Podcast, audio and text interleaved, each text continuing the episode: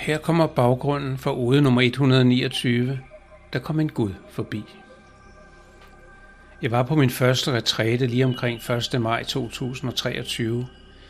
Tre dage i kreativitet og stillhed på Ådalens retræte ved Randers. Det er et sted med kristligt fundament.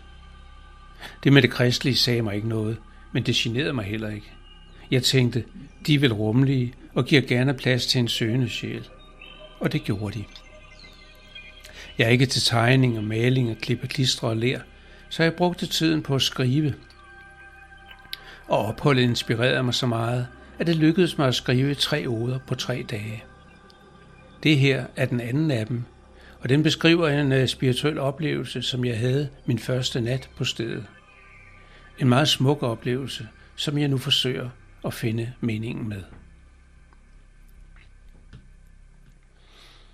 Her kommer ude nummer 129. Der kom en Gud forbi.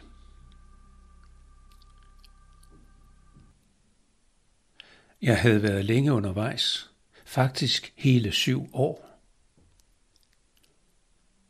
Jeg havde søgt i øst og vest, i nord og syd.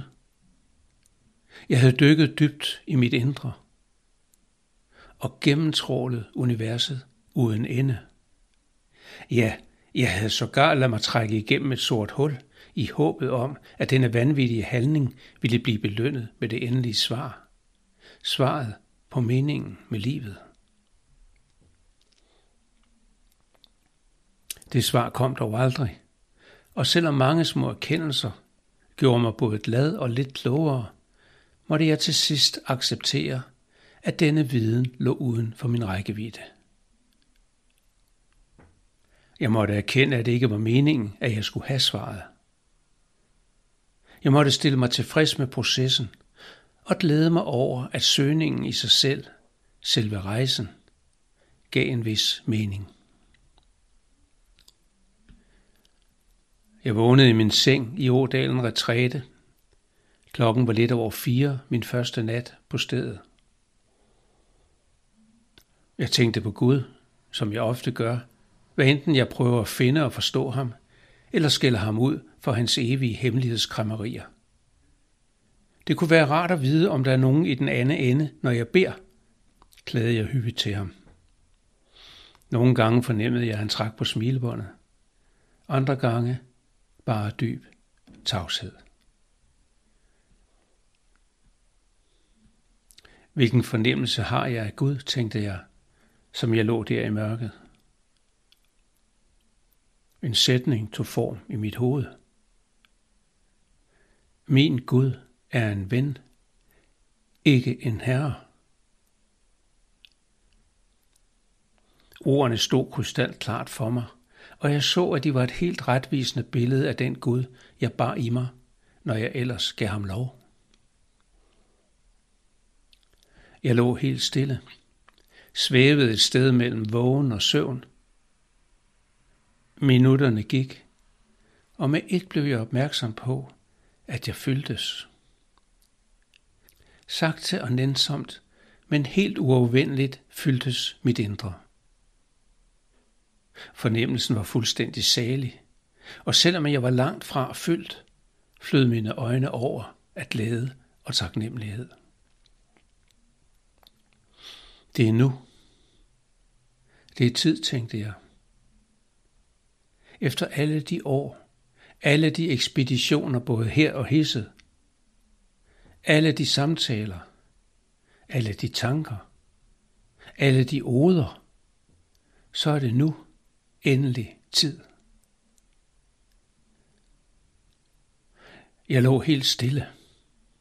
Det var så vidunderligt, at jeg straks blev bange for at miste det igen. Det vil ikke ske, beroligede han mig. I timerne og den første dag derefter mærkede jeg ingen forskel. Jeg følte mig måske en smule forventningsfuld og lidt gladere, men ikke noget, der ikke kunne forklares med, at solen skinnede og skoven grønnedes. Det er okay, tænkte jeg. Man skal ikke forvente mirakler, selv ikke af en Gud. Og mens jeg smilede lidt af min egen spøg, undersøgte jeg forsigtigt mit indre og lede efter små forskelle og nye fornemmelser. Det, jeg har fået af fornemmelsen af en ny tilstand, konkluderede jeg efter et stykke tid. Den skal jeg nu lære at kende, og derefter lære at bruge. Jeg fornemmer, at jeg er blevet fyldt med alt det gode. Næstekærlighed, rummelighed, opmærksomhed og evnen og trangen til at udvise omsorg og anerkende andre. Noget er nyt, andet blot forstærket. Jeg føler mig overvældet, ved ikke, hvor jeg skal begynde. Stresser lidt, for den gave skal jo bruges. Men jeg mærker, at han siger, rolig nu, der er tid nok.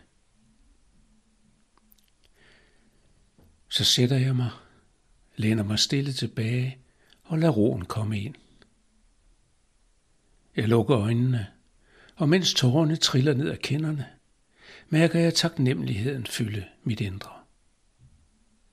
Jeg smiler stille og glæder mig over, at en ny vidunderlig rejse skal til at begynde.